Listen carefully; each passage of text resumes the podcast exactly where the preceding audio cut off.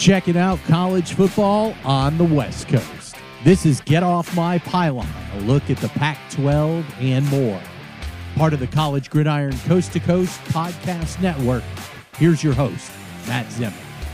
Welcome to the latest edition of the Get Off My Pylon College Football Podcast, part of the College Gridiron Coast to Coast podcast network. I'm Matt Zemek. He's Alex Blau, chopping it up after Showdown Saturday in the Pac 12 and looking ahead to you know the, the final few matchups of the Pac-12 football season, uh, we got as much drama as we possibly could have hoped for, if not more than that. Like we had an overload. It was it was basically we had four servings of Thanksgiving dinner football drama style in the Pac-12. Def games that definitely lived up to the billing, definitely gave us a lot of entertainment.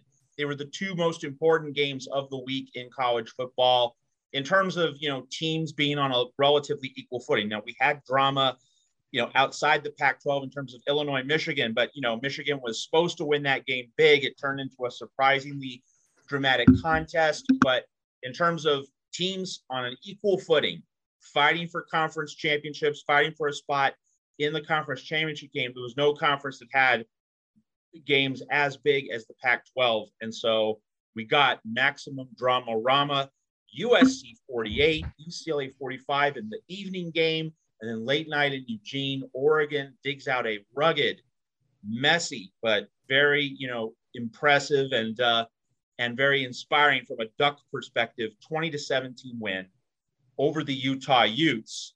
Uh, Alex, before I get to you on these games, just want to tell uh, our listeners here on Get Off My Pylon that Utah has not been eliminated. You, know, you might think that Utah has been eliminated. Not so. And there's actually a very realistic, not going to say likely, but a very realistic scenario that gets the Utes to Las Vegas. That's because USC's win knocked UCLA out of contention for any spot. And, you know, UCLA beat Utah.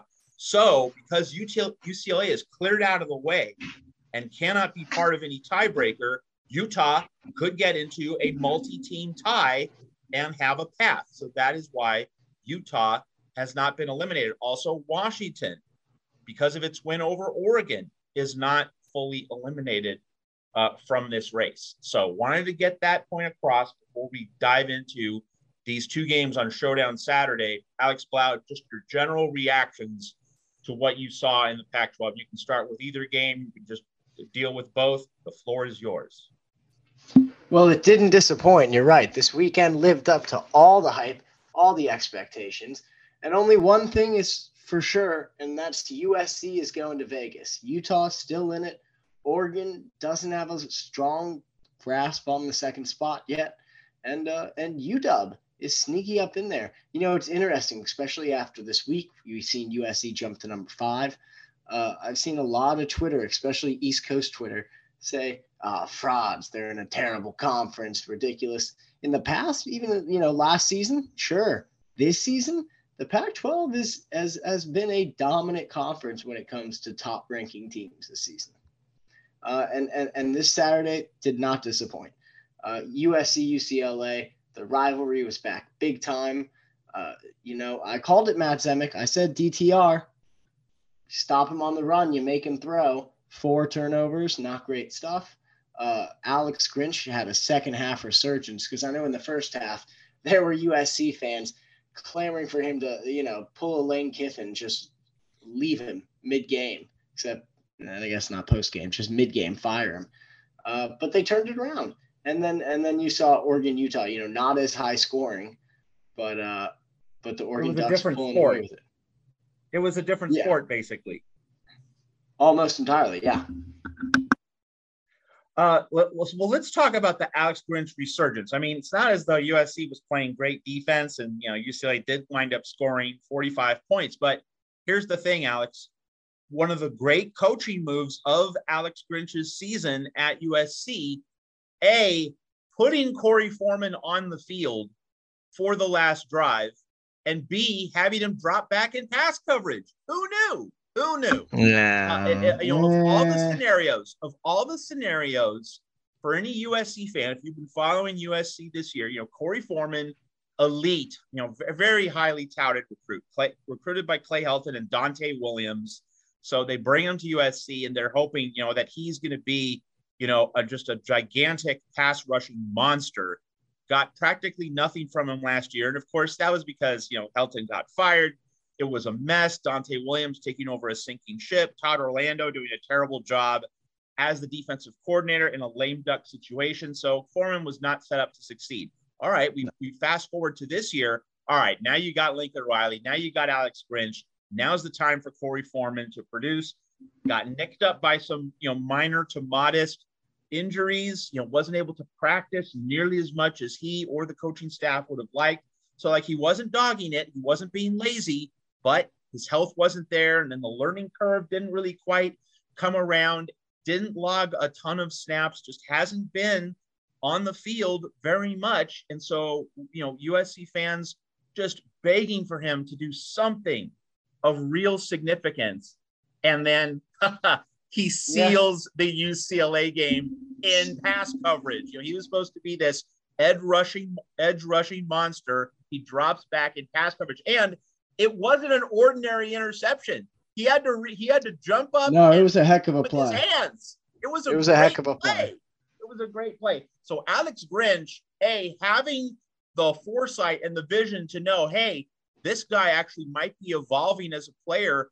I'm not just going to throw him into the fire on the last drive of the game against DTR and UCLA in a shootout with everything on the line. I'm going to use him in pass coverage. And that decision changed the trajectory of USC's season.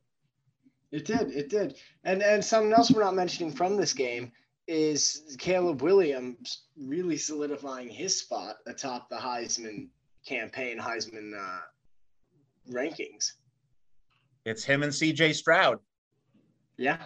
Yeah. Those and, two and are left standing. They're, they're the ones who can make the, the remaining statements, especially with Hendon Hooker being injured uh, for Tennessee. Like he, you know, he he was probably the leader going into the weekend. He's definitely not the leader coming out of the weekend, and you know, he's not going to be able to play in the. And, yeah, there won't be an over. SEC championship game for him to play. Meanwhile, and that's the other part of USC winning. USC gets a 13th game. USC is going to be part of conference championship weekend. So Caleb will get his statement on Friday, December 2nd. Stroud, if he beats Michigan, will play a conference championship game on Saturday December 3rd. And that's probably what's going to decide the whole shebang. It'll uh, it'll certainly be interesting that it's come down to these two so late in the game too that we kind of were looking at the entire season, but uh, we had so many people. We had DTR pop up, we had Nix pop up. Uh, you know, Bryce Young was in the conversation at the very beginning for just a little bit. Uh, but but it's these two in the very end, and we're gonna have to see how the championship weekend treats both of them. Uh, but yeah, if it's so- anything like if it's anything like Caleb's been putting up, even in the losses, uh, it'll be fun to watch for sure. Yeah. So, okay, we've taken this little Heisman detour. Let's continue on this path before we get back to reviewing USC, UCLA, and Utah, Oregon, Alex. Um, if let's just lay out the hypothetical. So, Stroud gets Michigan, Caleb gets Notre Dame. So, both huge national rivalry games. Hypothetical. If they both play awesome, in these games, and they both play awesome in the conference championship game. So basically, they both set a very high standard. You know, I mean, this means that Ohio State and USC will both be in the playoff. Who wins? I think it Who goes, wins the Heisman under that scenario? I think it goes. You got to look at more than just the basic stat lines. Sure, you can see C.J. Stroud's put up three touchdowns a game, but you know how many of those are screens he just gave to the talented halfback that took it 40 yards. Uh, there's a difference in their style of play. Uh, Ohio State is is is is a big team that uh, it, it requires the wideouts around them to make plays in open space, whereas USC is is really run through Caleb. I think we've seen that there's no team in college football that has relied so much on one player like the Trojans and Caleb Williams. I think you got to give him the edge for that reason you know, it's true. Like, you know, Stroud won a moderate shootout, you know, not, not a full on shootout. It was 42 30 with Ohio State scoring a defensive touchdown in the final uh, minute. Uh, but yeah, Caleb Williams wins a 48 45 shootout. He's also won a 45 37 shootout against Arizona. And that's something that his peers haven't had to do. They have not had to win games when opponents have been scoring north of 35 points. And even So- even when you look at how they played in the loss to Utah, he he played great. Absolutely. Yep. That's totally true. Totally true.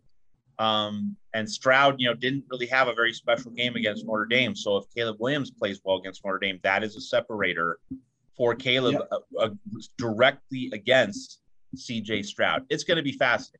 All right, let's get back to uh, Showdown Saturday and let's stay on the USC UCLA game because that's where we are right now. So, Sure. you know, you know, USC scores 48 points, and yet the Trojans left a lot of points on the field. That is one of the scary things about this USC offense is that you know, you, you- 48 points, like okay, that's really pretty good, but gosh, it really should have been in the low 60s. Uh, and you also had the special teams disasters for USC, two missed field goals under 35 yards in length. So that's six points the Trojans left on the field.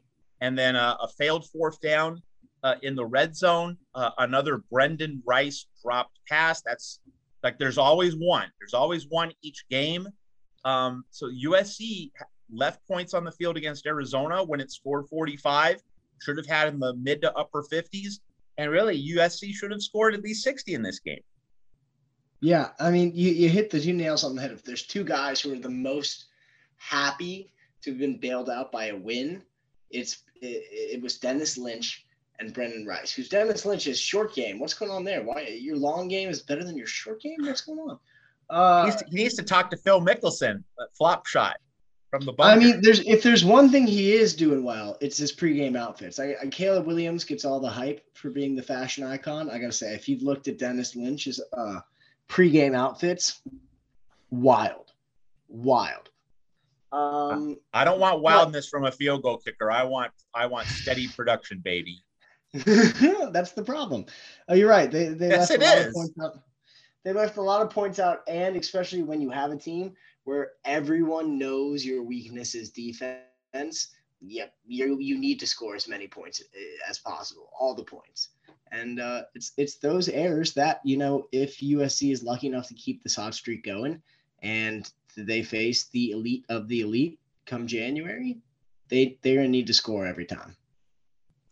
All right, now one of the interesting things about USC in the UCLA game, I'm not looking ahead. I'm just fo- focusing on this uh, UCLA game in review. You know, we, we worried from a USC perspective that you know Travis Dye being out that was really going to hurt. It's going to make a difference. Two things on that front. One, Austin Jones, you know, who transferred from Stanford, like he's the other Pac-12 transfer running back. He played really well, rushed over 100 yards, was very dependable in this game. But the other thing is, so if Dye going out, another guy who had been injured before the Dye injury and then came back in this game at full strength really seemed to compensate for Dye's absence. That's Jordan Addison So back to being the wide receiver one, the, the alpha male, the alpha dog, 11 catches, 178 yards. And he just completely distorted the field. And he drew so much attention from the UCLA secondary that it opened up opportunities for Kyle Ford and Tahj Washington and the other USC receivers.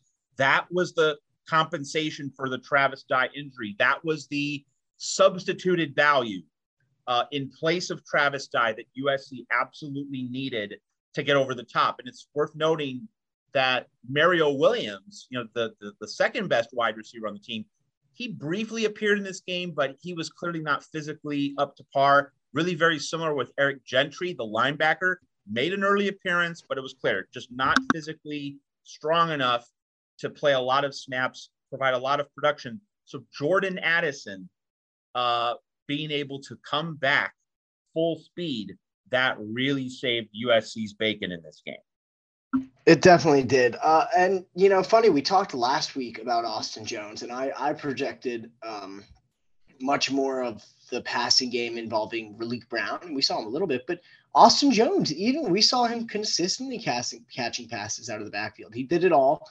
Uh, it, it seemed as if this USC offense didn't miss a step. Uh, and don't get it twisted. Travis Dye was there on the sideline. Lincoln talks about his impact goes goes far beyond the field. He's he's somebody that you know, on a team where a lot of players hadn't played last season together, and it really was a smorgasbord of uh, of talent from across the country. This is somebody who everyone looked to as, as a heart and a uniter and a leader. And he's still there making his impact on the sideline. Uh, but the, the running game, Austin Jones stepped up in a big way. And uh, Jordan Addison, welcome back. Welcome back indeed. One point to make about Austin Jones is that you know Lincoln Riley did not play him a lot because Trav first because Travis Dye is so good, but also Lincoln Riley makes it a point, and it's part of why he's such a successful coach. He makes it a point that if you're a play, player, it's not just what you do with the ball. You know, if you're a skill position guy, as Austin Jones is, you have to block, you have to provide pass protection, and so the a couple things with Austin Jones here. First, the fact that Lincoln Riley didn't play Austin Jones a lot during the during most of the season, that left him fresh for this game. So that's one thing that he was not just available, he was fresh.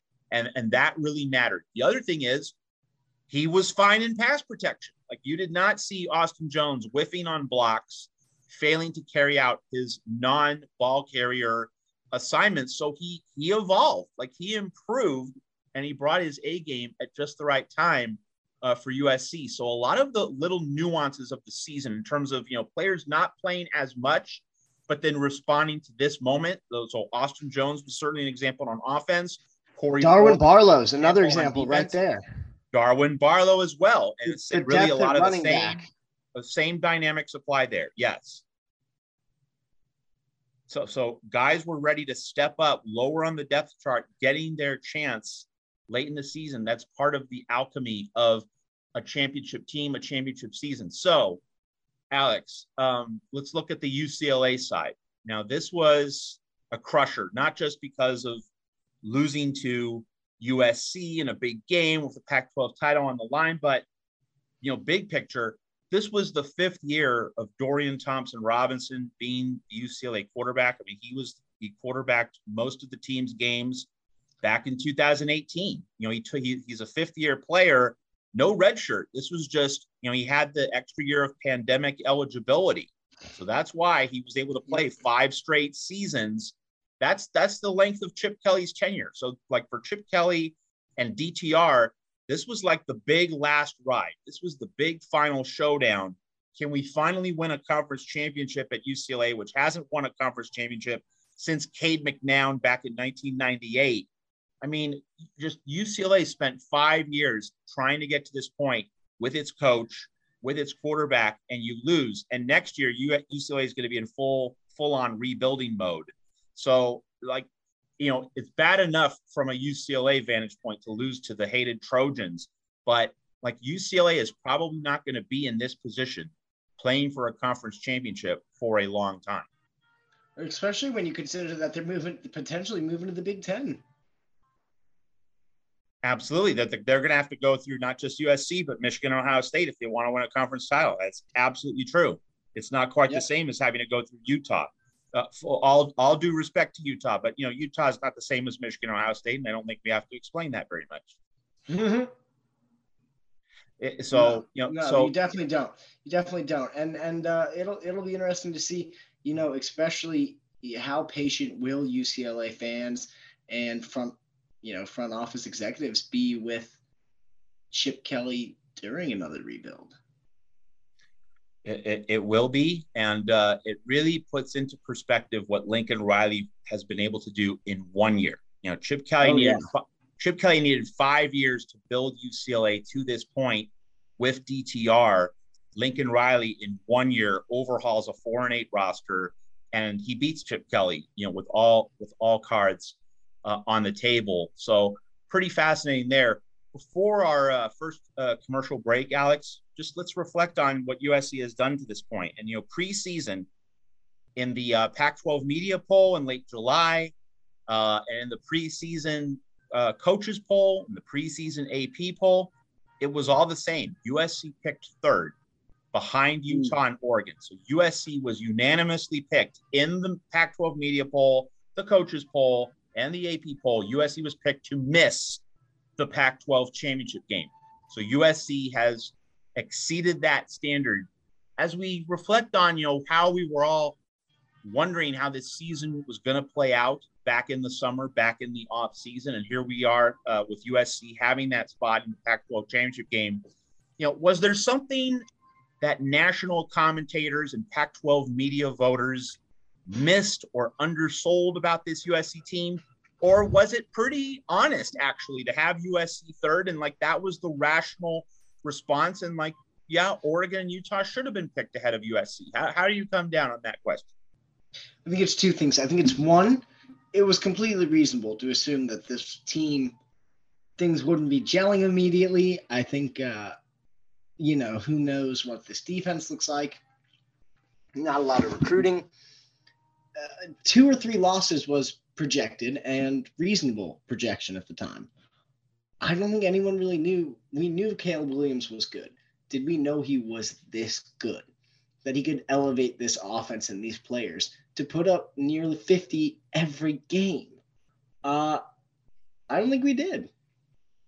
And we're learning quick. And he may just win a Heisman for us all to learn. I would only say that uh, you know the the one the one USC game which truly surprised me. You know, not many USC games have surprised me this season, but the one game which truly surprised me was, I think, the most important one. And It's something that I talked about, you know, on on Trojans Wire, which I edit, and also on the media shows that I do on YouTube uh, every week. The thing that I said throughout the offseason, the Oregon State game was the key because you get out of Corvallis with a win, it sets up the rest of the season. It sets up that month of November in which USC, you know, does not have to leave Los Angeles, so no plane flights, no ro- no no you know real road trips. UCLA was a quote unquote road game, but it's basically you know being played in their backyard. Um, getting through that Oregon State game, but was the key, and USC did it with a, a, an out of nowhere defensive performance. Like even in hindsight, like how really how did USC not only hold Oregon State to 14, but get four interceptions uh, to yeah. win that game? I think in retrospect, you know, you, we didn't know that Oregon State's quarterback situation was going to be that bad, but nevertheless, when, you know, when, when seeing how this USC defense has been torched over the past month, allowing just 14 points to, to any Pac-12 team uh, is a huge surprise. So that that remains the the game that I did not see coming. Like I, I was an optimist about USC going into the season because I did think that Caleb Williams was going to be the real meal deal. Uh, but I did not, you know, think that USC had a, a prayer if it if it scored just 17 points as it did against Oregon State. That's the real surprise of the USC season. I mean that that's the one game where you can look at and say, "Whoa, maybe uh, maybe there is a future in which both sides are dominant." But the, that's the real outlier from this season, and that's great. That's you know you need one of those games uh, to show that you you can do it both ways. And and it certainly offset the Utah loss, a game that USC probably should have won but didn't. The fact that it won the Oregon State game, which you know based on offensive performance, it probably should have lost. Those two games canceled each other out, and USC was able to enter November with one loss and go to the Pac 12 championship game. All right, on the other side of this break, we'll talk about Utah and Oregon. But first, hey, college football fans, it's Thanksgiving week, it's rivalry week. Alabama, Auburn, the Iron Bowl, Michigan, Ohio State, they're all coming. Clemson, South Carolina, no matter where you are across the United States, these this is the week for rivalry games. So we know that you want to take advantage of Ticket Smarter and their mobile app. Following buying college football rivalry game tickets online requires trust. Tickets Smarter has partnered with more than 100 universities as their official ticket resale marketplace. Hey, they've partnered with ESPN Events as an official ticket resale partner. And so, if the best selection of NCAA football rivalry game tickets, Ticket Smarter makes sure fans from all over the country experience the power and excitement of college football rivalry week live. Purchase your rivalry game tickets quickly, securely, and at the best prices on the secondary market with the Ticket Smarter mobile app or at ticketsmarter.com. And we have an additional offer this rivalry week for those listening to all our podcasts on the College Gridiron Coast to Coast Network. Take 5% off your purchase of $100 or more with our promo code Gridiron22. That's Gridiron22 for 5% off your order of $100 or more. And it's not just for rivalry week, it's next week for the conference championship games. And hey, if you want to get to the Army Navy game one week later uh, in mid December, also for that one as well. So check out the selections and pricing now with Ticket Smarter. And remember our code Gridiron22. Think smarter, ticket smarter. All right. So, Alex, Utah, Oregon.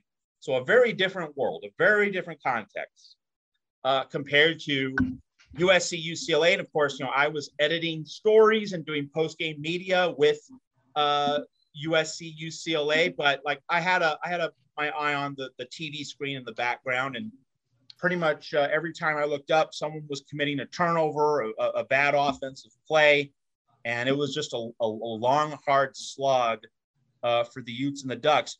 And you know, Bo Nix played obviously nowhere near close to 100%, but it was really weird during the week, Alex. You know, all the cryptic, uh, indirect comments by Dan Lanning and Oregon players suggested that Bo Nix was not going to play. I never truly thought Nix was not going to play. And that's because he came back into the Washington game at the end. Yeah, at the know, end. After his injury. I always thought he was going to play. That didn't mean it. That didn't mean I thought he was going to be effective, but I always thought he was going to play. And you know, even like 60% of Bo Nix is better than 100% of backup Ty Thompson. And it was just enough to get Oregon over the finish line. Yeah, well, you know, it's funny. When we were watching the game, I was thinking about our conversation last week, and I had mentioned that I thought, you know, if if Oregon was going to win, it had to be through Bo Nix, whereas if Utah was going to lose, it it it was going to be a team effort. It wouldn't just be on Cam Rising. You know, they, more importantly, they didn't. It didn't solely rely on Cam Rising for Utah to win. What I didn't account for is that it would be on Cam Rising for Utah to lose. I mean, he arguably has his worst game. Whew, that I can worst remember. game of the season, and he picked the worst possible time for it. Yep, I mean turnover, like turnover hungry, feeding the entire defense. I think he didn't really care if the ball hit the ground as long as somebody caught it. Yeah, don't um, feed the ducks, as they say. Cam Rising didn't listen. Ducks. He didn't. Uh, I mean, but we also we we didn't see Tavion Thomas. I mean, he he ran the wall almost 20 times. Didn't seem like he could get five yards at all. Um, there, there was no running game. Nothing really got going on the offense for Utah. Defensively, they they couldn't even. You know, this is a Bo Nix that we know he's not healthy. Sure, they got the turnover, but we never really saw them create too much pressure. Um, it was just it wasn't a good performance from Utah. It, it, they chose the worst game of the season to take off, um, and and Oregon didn't need to be their best, which was, weird. We we thought they'd have to be elite to beat Utah, and they they were able to get away with a lot of sloppy play. Let me ask you this: you know, Oregon lost to Washington the previous week. Now, it's not always the case that you know, you'll have big games in consecutive weeks as Oregon has had. Uh, you know, usually you have a big game and then you play, you know, your down market conference opponents the next few weeks, and then you have another big game. It's not very common to have two really big games stacked together one week to the next. Do you think the fact that they lost to Washington just last week, and then you come back and you play Utah the next week, and so the the level of athleticism, the level of quality, going from Michael Penix, a fully healthy Michael Penix, to a you know, not 100% Cam Rising. Remember, he got injured in in uh, late October, didn't play against Washington State. Do you think that playing Washington and then Utah back to back really helped Oregon's defense improve? Like it's like you you know you're you're going against uh, an mm. elite pitcher. You're like you're going against Justin Verlander on Wednesday, and then you go up against uh, you know Jose Garcia, you know the, the number five starter the next night so that those those slower fastballs look like cream puffs. do you do you ascribe uh, uh, and assign a lot of importance to that dynamic for Oregon's success? I mean, I, I see the point you're making. I would just argue that you know I don't think anyone knew that that UW Oregon game was going to be what it was until it went down. And when I watched this Oregon Utah game, I felt it wasn't so much that Oregon won; it was that Utah lost. It was it was Utah really I felt just took themselves out of it almost almost every step except maybe the third quarter was good for them. Uh, but you can't you can't you can't win it all in one one quarter. You can, but not this. One of game. the other one of the other big takeaways I got from this game, and again, I didn't watch it closely, but like I know that Cam Rising did not play very well at all, and that is, you know, it not only uh, affirms the theme that you know for the most part road quarterbacks in the Pac-12 this year have not been very good, and Caleb Williams has been the exception to the rule. He, you know, he's the guy who's played road games at a high level, but the other quarterbacks, you know, DTR uh, at Oregon, uh, Cam Rising here uh, at Oregon, uh, you know, weren't at their best. That's been one key realm in which Caleb Williams has separated himself from other uh, Pac-12 quarterbacks. But the other takeaway I have is that, you know, Cam Rising was the best quarterback in the Pac-12 last year, and so just you know taking in and absorbing what happened in this game and and how uh, inadequate Rising has been in Utah's big road games this season. Back in Week One at Florida, then in the in the middle of the season against UCLA, where DTR vastly outplayed him. Like Rising in the biggest road games of Utah's season hasn't really played at a very high standard, and that tells me, boy, I thought quarterback play last year in the Pac 12 was bad. I probably underestimated it. Even as, down as I was on the quarterback play in the league one year ago, you know, with Oregon having uh, Anthony Brown and, uh, you know, DTR not being nearly as good uh, as he was this year, man, the Pac 12 quarterback play was even worse last year than I already thought.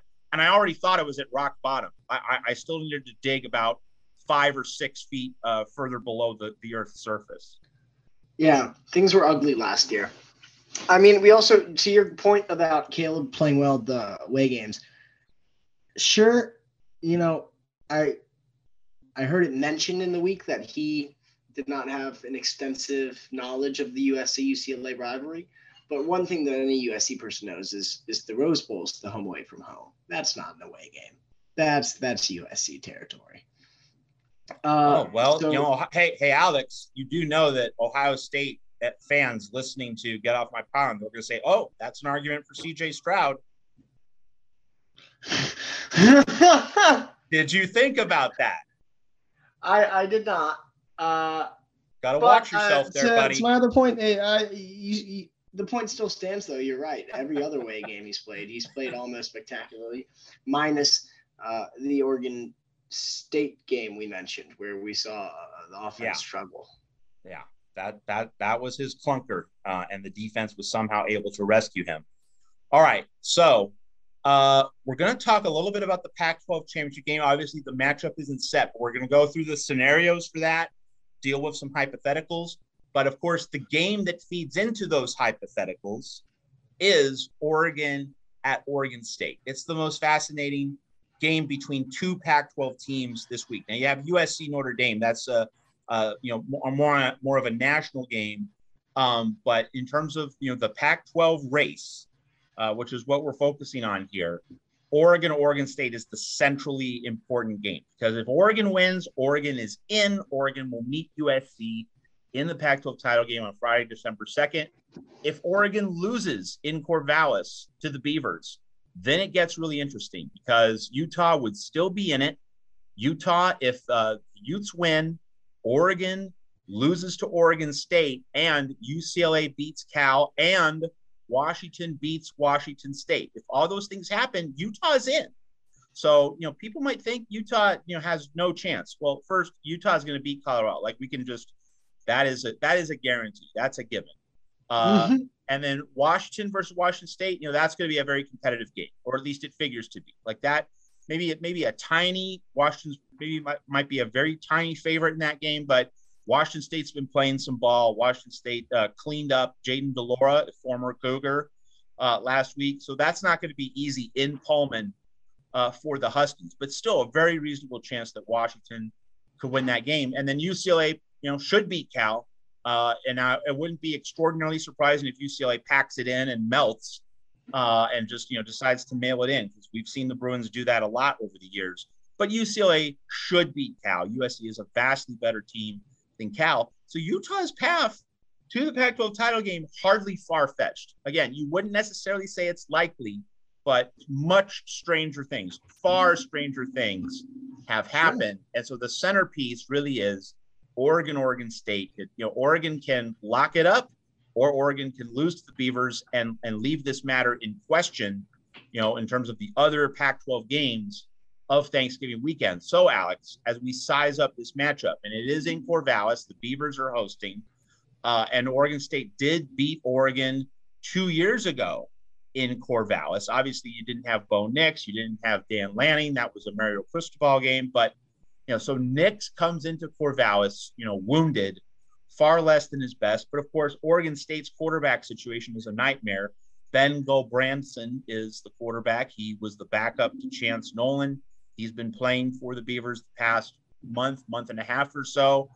Um, what what do you make of this game? Uh, do you think it's going to fit the conventional wisdom in terms of, man, this is just going to be a defensive slugfest, a lot like what we saw with Utah and Oregon? Or do you think the offenses are going to surprise us in uh, the rivalry game formerly known as the Civil War? Well, you made an interesting point about Oregon's defense consistently getting better towards the end of the season. I think we're going to see that trend continue. I'm also going to think we're see Bo Nix continue to get back to how he was playing a few weeks ago pre-injury. Uh, he's surely not going to be 100% yet, uh, but I think we're going to see, you know, his mobility apparently isn't an issue. His O line had no trouble protecting him in Utah. Um, I think well, his accuracy is going to return. Uh, and and what about his? What about what about quarterback keepers and being able to sprint up the middle for 15, 20 yards? You think that's going to be there for him? I mean, that's an important part of his game, but I, I think at this point, they know they win and they're in. So, you know, play it moderately safe, keep him in the pocket, let him let him air it out and just get the win so that when you do have to go to Vegas, you're f- full on ready to go, fully healthy. But I, uh, to the Pac-12 championship point, I do think it's going to be it's going to be a Trojan Ducks championship in Vegas. All right, let's pick up on the point that you made that you think Oregon can play a play it safe on offense. I'm not agreeing or disagreeing with that. Just, let's just explore this point because you know there's a valid argument to make for that approach, and that is that Oregon State's quarterback situation isn't very good. You know that if you're Oregon, you can win this game playing safe. Like you don't have to ask too much of Bo Nix, and you know precisely so that as well, you, you said, should you should be able to. It is an away game. Yeah, you yeah. should be able to. But so the idea that you know, okay, Oregon State's not going to score much. We don't have to ask Bo Nix to do everything. So, so you're so you know that that is informing your analysis in terms of Oregon not needing to take too many risks. All right, so if Oregon doesn't take too many risks, you know, one thing Dan Lanning really loves to do, we've seen it a lot this season. Of course, it burned him against Washington, going for it on fourth downs in the middle third of the field. So in this game, let's say the scoreboard is is really tight, and Oregon has, let's say, a fourth and two at midfield. Um, you know, and not, you know, so not trailing, but but not not leading comfortably either. Let's just say it's a one score game. Uh, and it's not like a, a kneel down or victory formation situation. You know, it's in the middle portion of the game. Oregon has fourth and two at midfield. Should the Ducks, you know, trust Bo Nix even though he can't run full speed, or should Oregon punt in, in, in that kind of situation? I mean, there's so there's so many variables that go into it. Uh, uh, Yeah, I mean, you, you, yeah, I mean, like if it's twenty to fourteen, maybe it's different from how you do it. If it's nine to three, you know, and if and and and maybe there's a wind factor. If we kind of take all those extra variables out and we just you know say like it's a generic situation in which you know there's no wind, um, you know, the, the, well, I think I think let me just say this: it, it goes without saying that you got to do you you have to get this win, and if it matters, it means you know being risky, do it. But at the same time, you are winning this game for the purpose of playing another game in Vegas. And if your team's already banged up when you're gonna have to be at your best, realize hey, if you're up by 14, mm, maybe you don't go for it.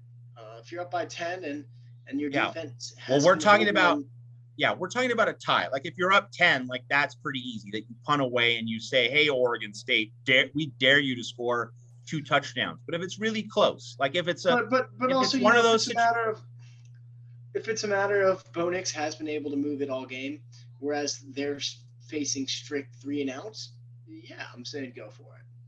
So, oh, okay. So, so like this opens up a line of thought that maybe in the first half you played a little bit cautious. You want to see what Bo Nix can do before you trust him too much, and and then basically, so you play like a quarter, twenty minutes, a quarter and a half, and and only then would you maybe risk it in terms of a, a fourth and two at midfield. But in like the first quarter, you punt. You don't ask Bo Nix, Bo Nix to get you know, uh, first downs at midfield in, in, a fourth down situation. You just kind of settle into the game, see what Bo Nix has to offer, you know, in normal possessions, normal down and distance situations. And then maybe if you see, if you like what you see in terms of his mobility and how he's processing the game, then you get into late second quarter, early third quarter, and then you start trusting him. That seems to be the outline that you're uh, creating for us.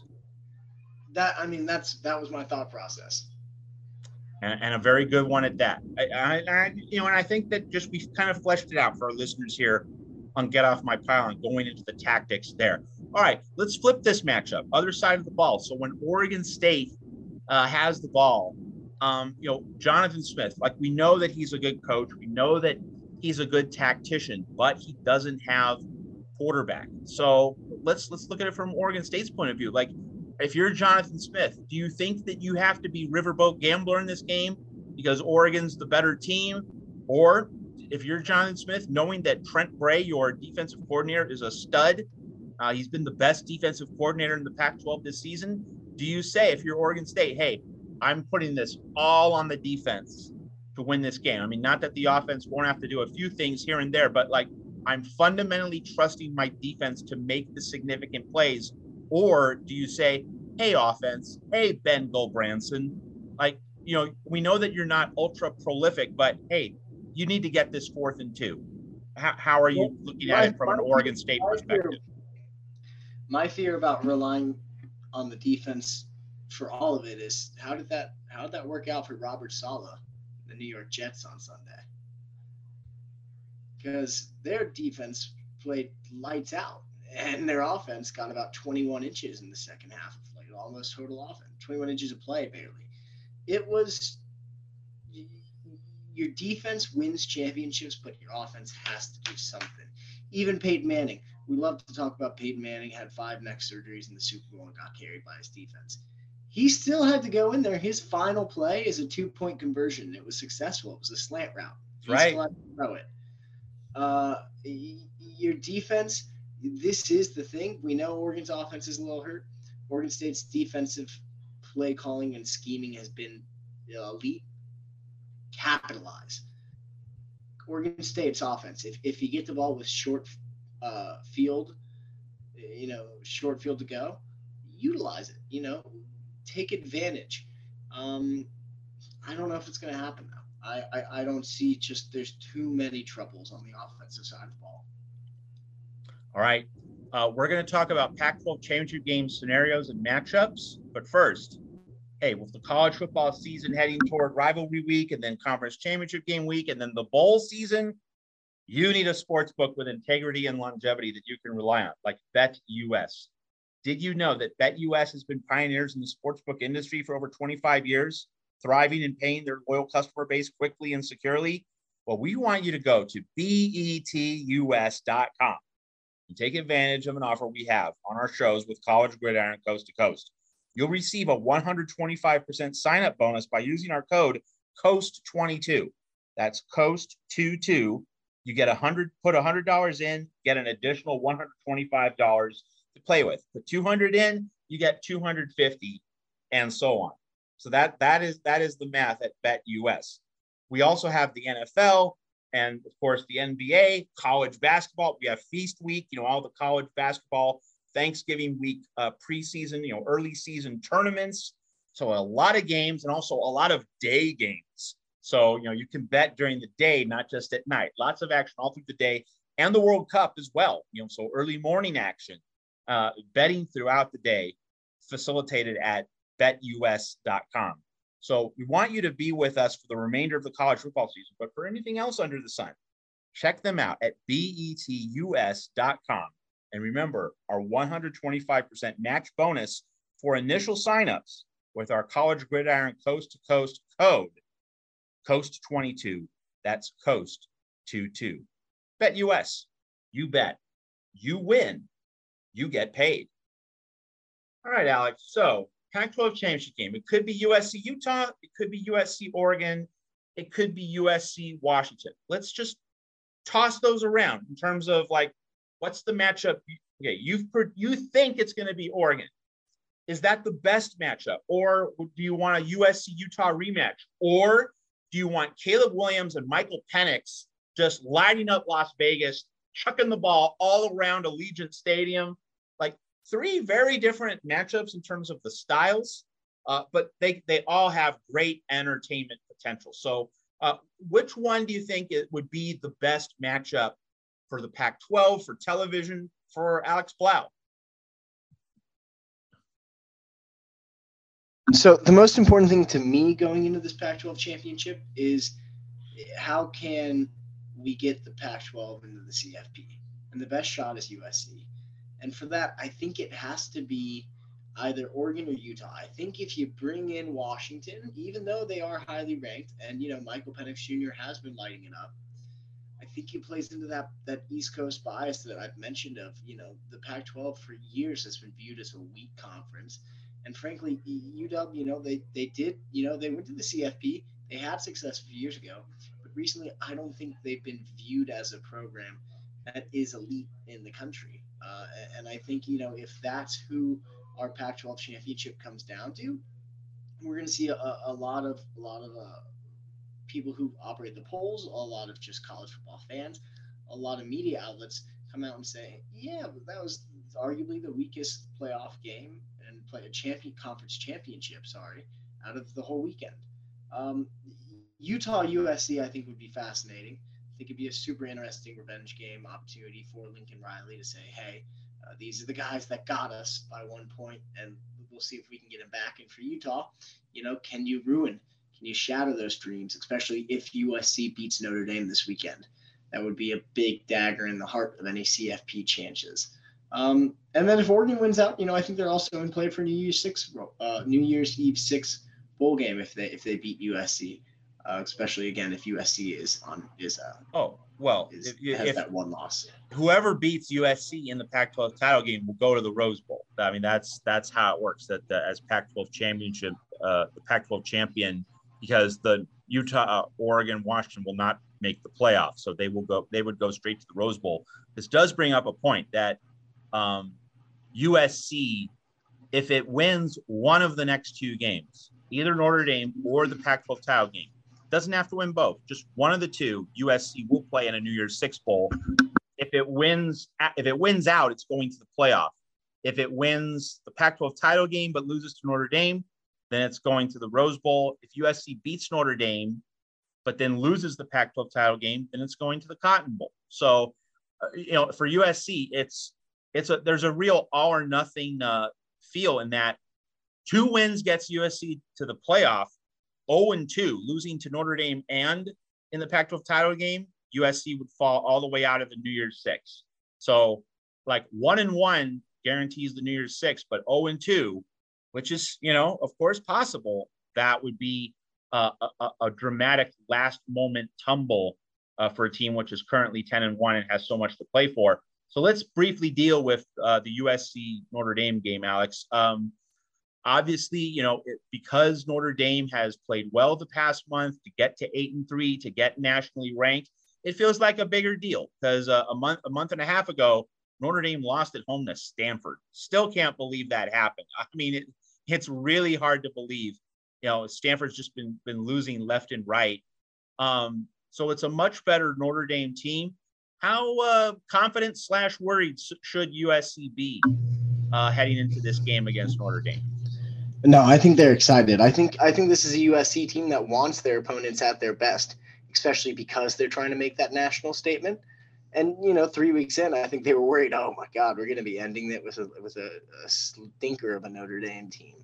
Uh, and I know, especially the fan base wants this. The fan base views Notre Dame as one of the real rivals you know, UCLA, of course, and Notre Dame. I think those are the big two.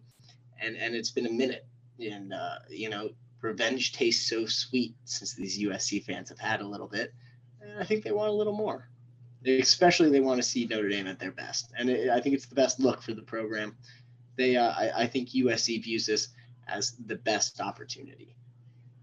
Uh, now, I think I think if from a USC perspective, if you're if you're worried about one thing in this game, you know Notre Dame has blocked I think seven punts this year, if not eight uh, Notre Dame has a tremendous special teams unit, and USC does not have a special teams coordinator well, at all. Good thing and we don't. USC good thing special teams. USC special teams were horrible against UCLA, as we mentioned. So, like that's the thing that USC folks should be worried about. That that Notre Dame could block not only one kick, but maybe even two, and the Irish could get points without their offense uh, doing much of anything. That's you know that's what set them up well in their win over Clemson, that really to me is the big thing that USC needs to be worried about against the Irish. Yeah, I don't think any Trojans have plans on punting a lot in this game. Uh, but that, course, that's one way to avoid it. you never do. You never do. It does bring up the point, though, that like if USC has a fourth and three at midfield in the first quarter, do you go for it just because, hey, we, are scared of punting the ball? Or you know what? You actually have to try to punt the no. ball away and make you make Notre Dame drive down the field with you know Drew Pyne, who's not an elite quarterback to say the very least.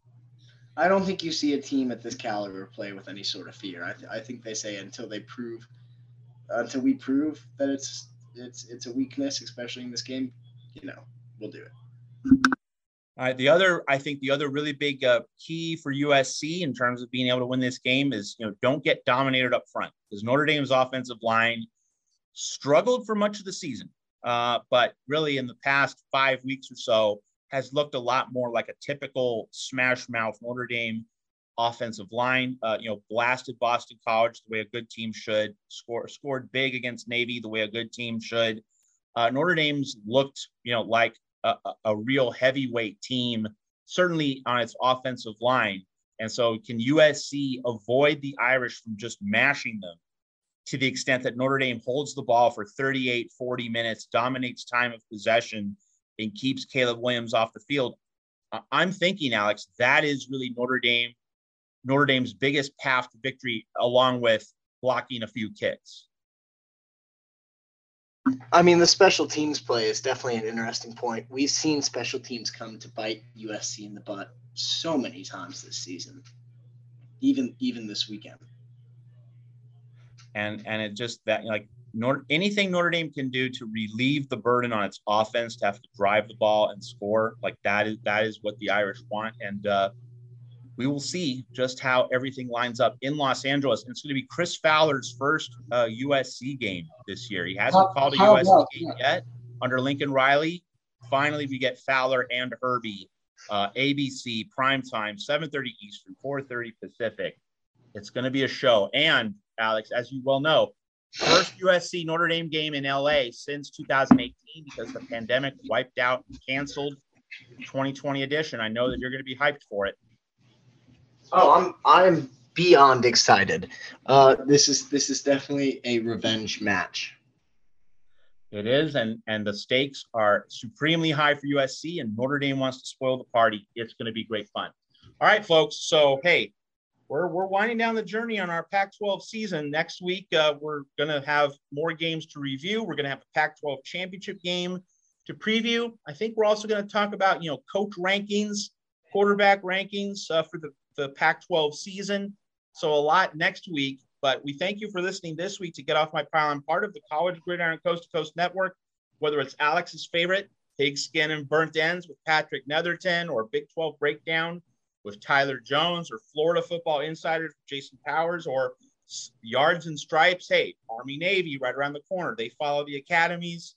Uh, Mark Rogers' Big Ten Paradigm. Hey, you want to stay tuned to all our shows uh, at College Gridiron Coast to Coast. Find us on Red Circle, Spotify, Apple, Google, wherever you listen to your podcast. So for Alex Blau, this is Matt Zemek. Thanks for joining us.